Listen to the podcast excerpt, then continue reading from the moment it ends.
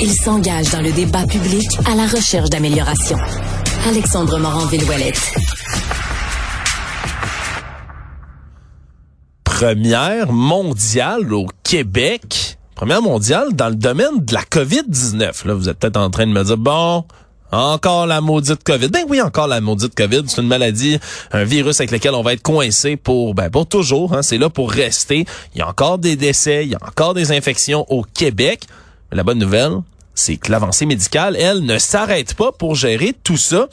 Avec moi pour en parler, Bruno Maranda est chef des affaires médicales chez Immune Biosolutions. Bonjour, Monsieur Maranda.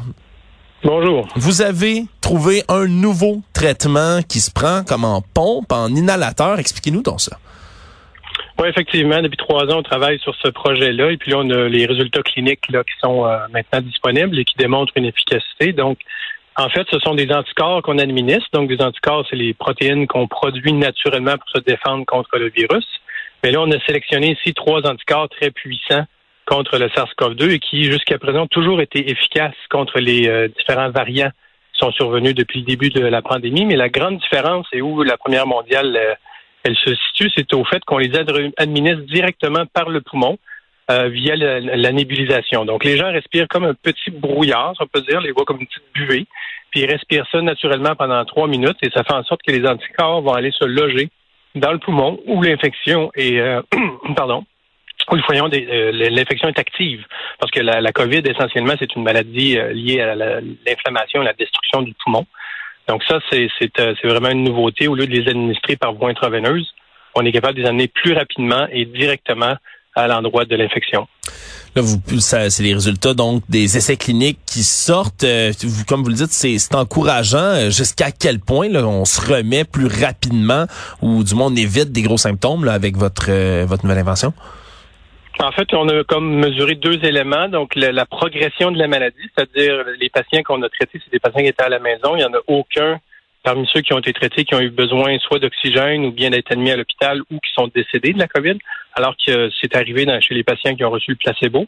Et par rapport à la guérison des symptômes respiratoires, euh, après, par exemple, une semaine de traitement, près de la moitié de ceux qui avaient reçu le traitement n'avaient plus de symptômes respiratoires liés à la COVID alors que dans le groupe placebo, il y en avait encore euh, de trois quarts qui avaient encore des manifestations respiratoires de la maladie. Donc, quand même une différence euh, notable. Les anticorps, c'est pas nouveau qu'on utilise ça pour traiter la COVID, mais là, c'est que c'est une manière de, disons, de le prendre complètement différente. Avant, c'était obligatoirement à l'hôpital qu'on pouvait avoir des anticorps, n'est-ce pas? Oui, ben oui, parce que c'est un en intraveineux, c'est quand même complexe, administrer des, des, des, choses de manière intraveineuse, ça demande un support infirmier. Euh, donc oui, ça, ça demandait un, support hospitalier ou médical assez euh, intensif pour administrer les anticorps de cette façon-là. Alors que par l'inhalation, c'est quelque chose qui peut être compatible avec l'auto-administration. C'est assez simple. On verse un, millilitre de liquide dans le petit appareil, on appuie sur on et puis on respire euh, pendant trois minutes la petite buée, puis c'est terminé. Ça permet donc de se, de se traiter à la maison puis d'éviter justement là, de se rendre à, à l'hôpital. Pour tout ça, là, on comprend. C'est pas euh, un, un, traitement qui va nécessairement ben, vous sauver tout seul de la COVID-19. C'est quand même complémentaire avec le vaccin. C'est pas la panacée. Exactement. Ça, ça ne, ne, change rien à la, la nécessité de la vaccination. Ça, c'est pour traiter les gens qui ont des symptômes au début de la maladie. Essentiellement, les personnes qui vont être ciblées, ce sera les personnes qui ont des facteurs de risque pour développer une COVID sévère. Les personnes âgées, les personnes qui ont des maladies cardiaques, pulmonaires, euh, etc., là, qui sont à risque de développer une forme euh, aggravée de la maladie.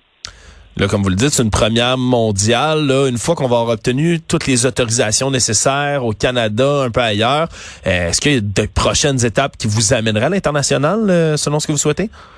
Oui, absolument. On a déjà entamé même des discussions avec la FDA. Donc, un projet comme ça, c'est un projet qui, qui, est pensé évidemment pour le Canada d'abord, mais avec une portée internationale automatique. on, a déjà des engagements avec d'autres agences réglementaires autour de la planète euh, et euh, une stratégie en ce sens.